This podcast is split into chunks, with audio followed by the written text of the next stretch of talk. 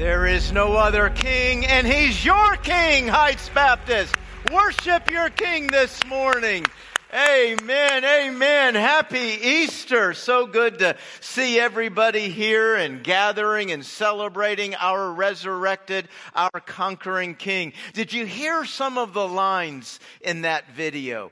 No other king defeats a dominion of darkness and evil with grace and with peace.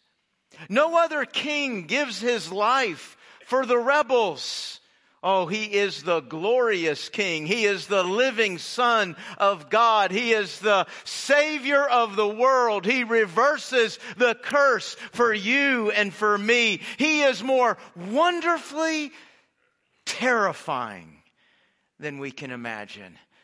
I love those two words put together. Wonderfully terrifying. What does that even mean? Uh, you know, as I was trying to think about that, that, that video and, and then putting those words together, this passage came to my mind.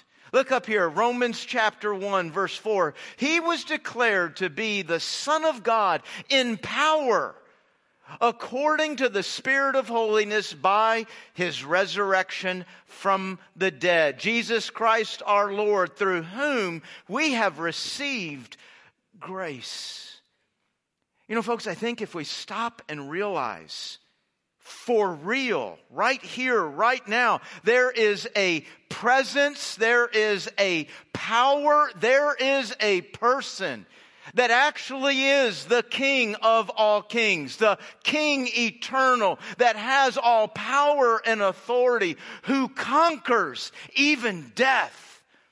That's terrifying. Such a person, such a power exists. And yet it is through that very king that we wonderfully get to experience life and grace and forgiveness. That's our king. Boy, those are some pretty uh, lofty claims made about Jesus Christ, aren't they? I, I, I suppose that a, uh, a skeptic could rightly step back right here and say, you know, a lot of claims made about a lot of people, a lot of gods, a lot of claims made by a lot of people, by a lot of gods. Who knows? Who knows how to sort through if any of that is true, if, if any of that is real? That's a very fair question, which Jesus profoundly answers at the resurrection. The resurrection absolutely distinguishes him, makes him unique above all other claims.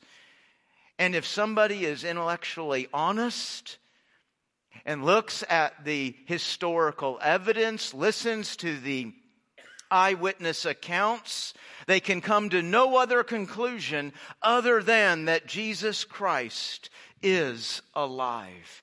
Is that a statement of faith? Oh, it absolutely is. It absolutely takes faith to say that, to believe that. But it's not the faith of myths and legends and fairy tales.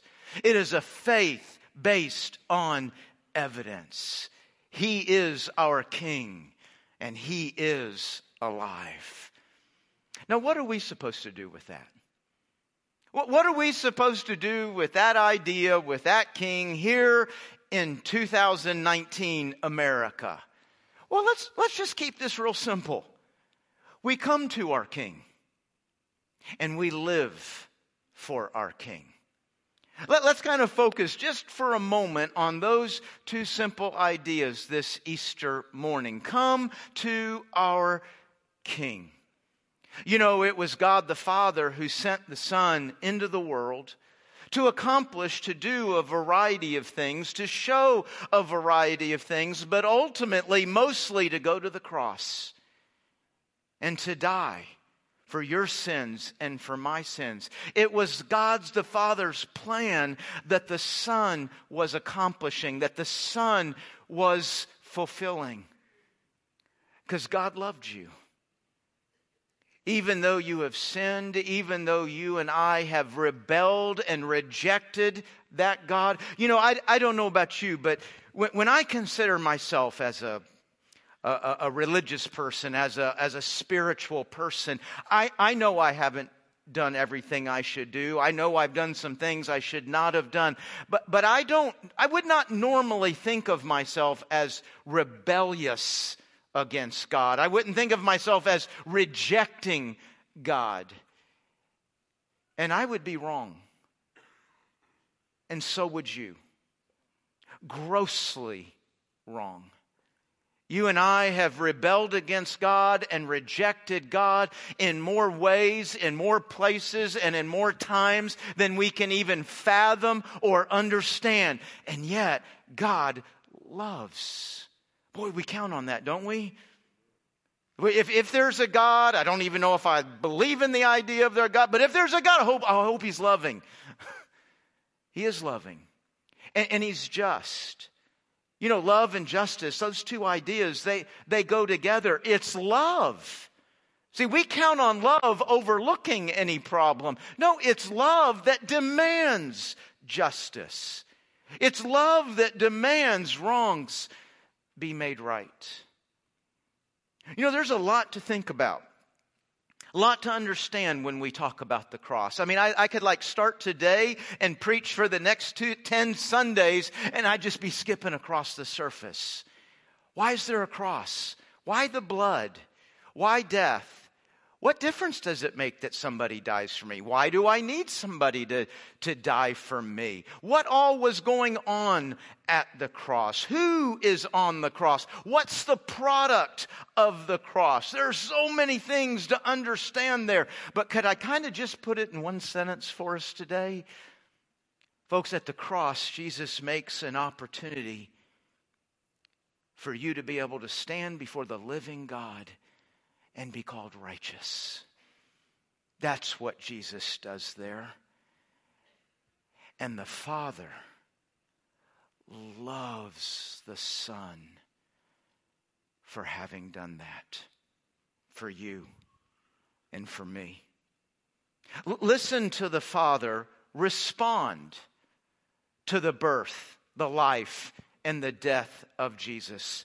I want to read from Philippians chapter 2. Philippians is a letter written by the Apostle Paul to the church at Philippi, and, and he says this Though Jesus was God, he did not think of equality with God as something to cling to. Instead, Jesus gave up his divine privileges. He took the humble position of a slave and was born as a human being.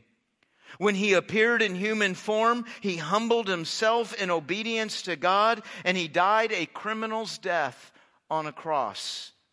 Therefore, in light of what Jesus did, in response to what Jesus did, God the Father elevated him to the place of highest honor and gave him the name above all other names. That at the name of Jesus, every knee should bow in heaven and on earth and under the earth and every tongue declare that Jesus Christ is Lord to the glory of God the Father. That's how the Father responded to what Jesus did. Amen. Go ahead and applaud it. Don't kind of do it. Folks, it is it is in love with that Jesus. It is in respect for that Jesus that we bow. Physically, literally bow before our King. And we receive him as our Savior and as our Lord. And really, from that moment on, just walk through life trusting that Jesus is God's answer to me. He's God's answer for my sin and failure. He's God's answer for my death. He's God's answer for my desire, my pursuit of life and, and meaning and, and purpose and fulfillment. Jesus is God's answer. And what an answer it is. The King of all kings.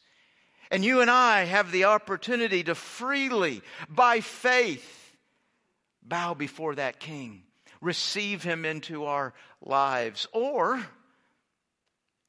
be conquered and bow. conquered.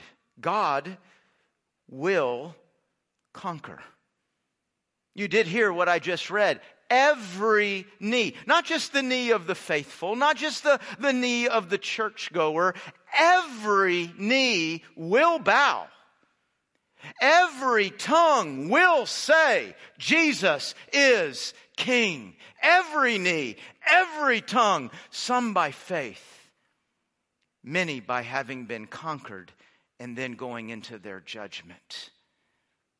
Now, I would trust here on a on an Easter morning, there's a lot of us that are going to say, "Well, I'm I, I'm a Christian. I, I, I I've done that. There was a place in my life where I did that, and that's awesome." But do you realize that bowing before Jesus is not an event to do? It's a life to live. Jesus said, Seek first the kingdom of God and his righteousness, and all these things will be added to you. Seek first. Now that, that word there, first, does not mean like first, like I've got eight things to do today, and the first thing I'm going to do is. No, it's first like in the sense of preeminence. First, as in first and foremost. First, if you do nothing else in life, if you accomplish nothing else in life. First, as in there's really only one thing, only one priority seek the kingdom of God. Now, I don't know about you, and I've never lived in a kingdom, but every kingdom I've ever heard of has one thing in common they have a king. And it seems like that king awfully often anticipates ruling. When Jesus says seek the kingdom of God, what he's saying is you need to seek my rule in your life. Not just like in, in some kind of general way, every day, all day, in this decision, in this relationship, in this problem, in this opportunity. What does it look like for me to show that Jesus is king in this moment? That's really all we do. And do you realize what an incredible thing Jesus is doing in sharing that with us. Because it's our tendency to go running after so many different things. We're looking for fulfillment. We're looking for revenge. We're looking for our identity. We're looking for our worth. We're looking for meaning. And we will make kings. We will make gods out of almost anything and everything. Now, us Americans, we're a lot smarter than that, aren't we? No, no, no. We don't go running after a lot of things. We have a priority list God, family. There's a lot fighting for third place, isn't there? God, God family, country, God, family, work. Oh, we think that's so smart. You know, we live by our priorities. You realize that whole living by a priority thing is a total lie. And not one person in here has ever done it. No, no, no, not, not the God family. No, you haven't. Not, not even close. You know what a priority list? All that is is a list of the competitors in your life. The competitors for your time, your attention, your money, your energy, your effort. And I mean, for the average person in this room, where does our time, energy, and effort go? To work. It doesn't matter if I like my job or don't like my job. It doesn't matter if I think that should be number one or not. That's just the reality of where most of us are going to spend our waking hours for decades. Clearly, that's the priority. It has everything I've got. And when I come limping home from that, yeah, you know, family's right there in second place, kind of trying, right? You know, folks, if we really are measuring what has a priority in our life by things like our time, our effort, our energy, our values, our money, the reality is we're really living for things that on a piece of paper we call third and fourth and seventh. And most of the time, one and two are just one and two on a piece of paper. And at some point, we're going to realize hey, I don't, I don't think I've dumped all myself into something that maybe counts forever. I'm not sure I've really done the right thing. And, and, and boy, that can lead to some real guilt, some real frustration. So that's why I say Jesus is really saying, hey, listen, don't, don't do that. Don't waste your life. Don't find out after 37 years, oh, that wasn't it. No, no, no. You don't have to run after a lot of things. Just one thing my rule in your life. It's not that I don't still have relationships and I still have successes and failures and I, I still have to go to work. No, it's that I've got one priority in anything and everything I'm doing Jesus being king. I think Colossians chapter 3 explains this so well. Look at this up here. Whatever you do, you're a sixth grade little league ball player or you're a stay at home mom, or you're a soldier, or you're an accountant, or you're a salesman, or you're a, a sophomore. Whatever you do, work heartily for your boss. No, not going to do that. Work heartily for that teacher. No, they're unfair. Work heartily for your coach. No, we never put me on the first string. You know, we got a passage here that says, whatever you're doing, give it your all. Whatever you're doing, give it your very best. I mean, it's a wonderful idea. Do you know why often we don't? Because of the person in front of us. They're mean. They're a jerk.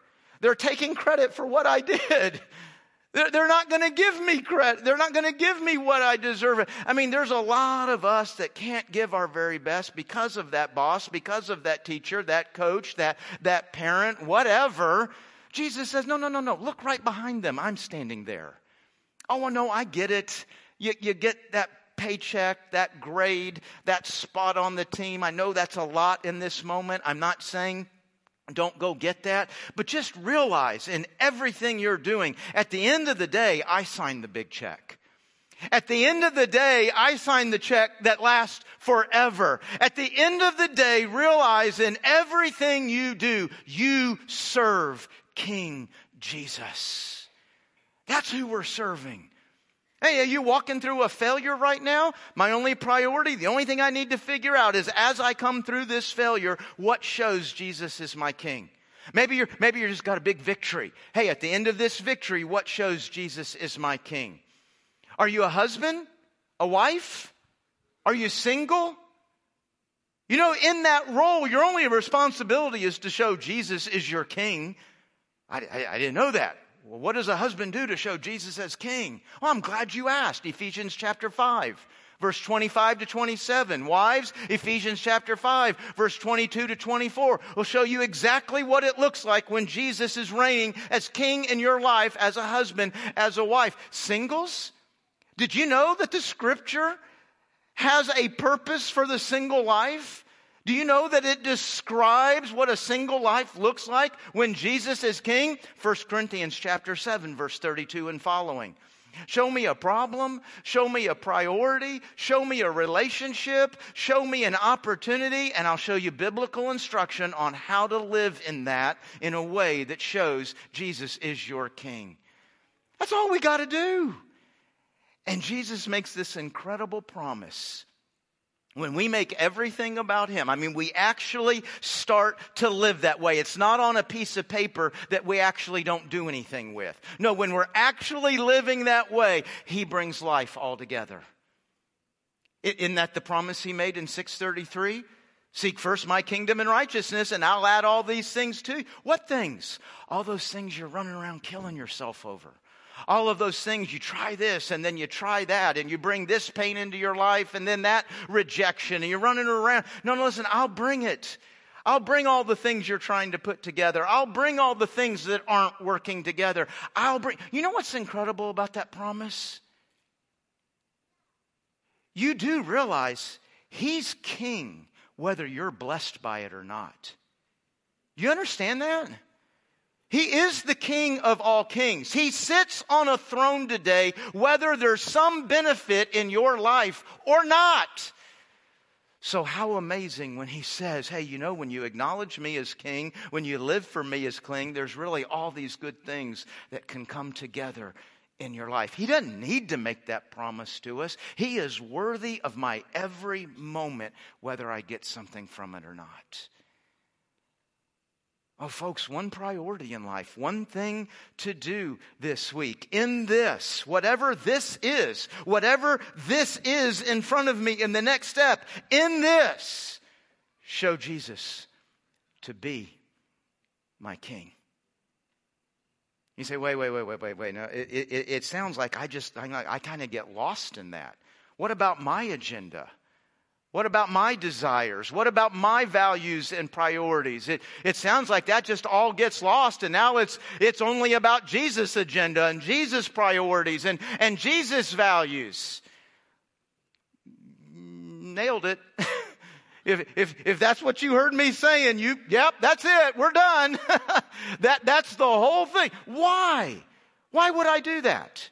I mean, that's a very fair question. Why would I give away everything that is me and just live for Him? Because there's only one King eternal. And He died for you. And He rose for you. That's why we do that. Oh, folks, Jesus is not something we do in life. Jesus isn't an, the most important thing we do in life. Jesus is the thing we do in life. The resurrection proves it, the resurrection demands it. So, what do we do? What, what do we do at the face of the resurrection? What do we do before our living King? Number one, we come to our King. We can mock that idea, and some will. We can reject that idea and, and look to other things to be king. Self is a very popular one. We can just ignore the whole thing.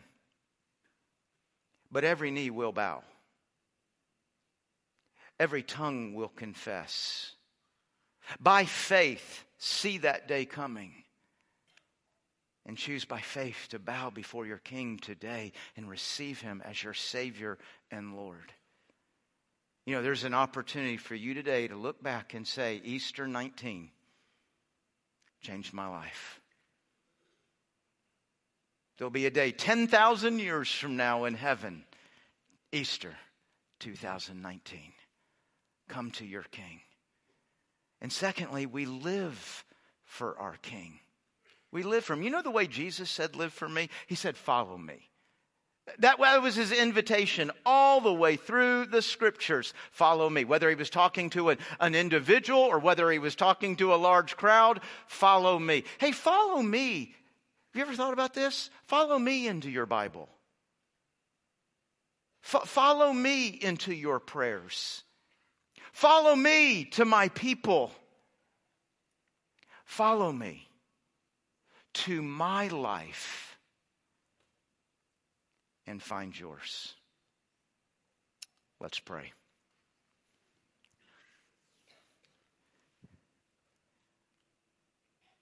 O oh Lord, our King.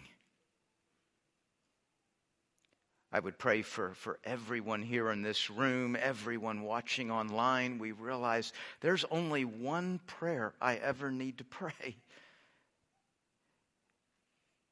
My King, how do I take this next step? My King, what shows you're my King in this? And in that, we most rightly celebrate the death and resurrection of the King of all kings, the mighty King, the eternal King, the conquering King, our Savior. In your name we pray, Jesus. Amen.